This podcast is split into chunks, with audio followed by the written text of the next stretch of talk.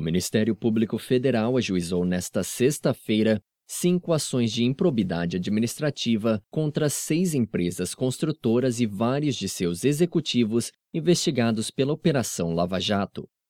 O Ministério pede a devolução de 4,47 bilhões de reais que teriam sido desviados da Petrobras.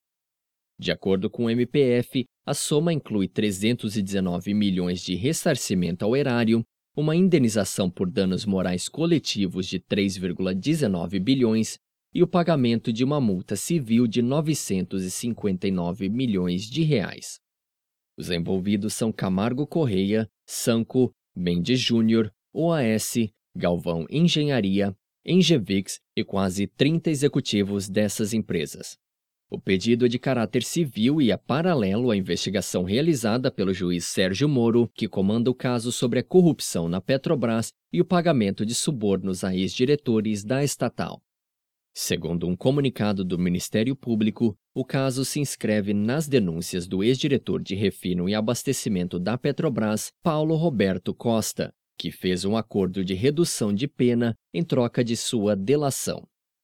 De acordo com o órgão, os recursos foram distribuídos através de operadores financeiros do esquema de 2004 a 2012, com pagamentos que se estenderam até o ano passado.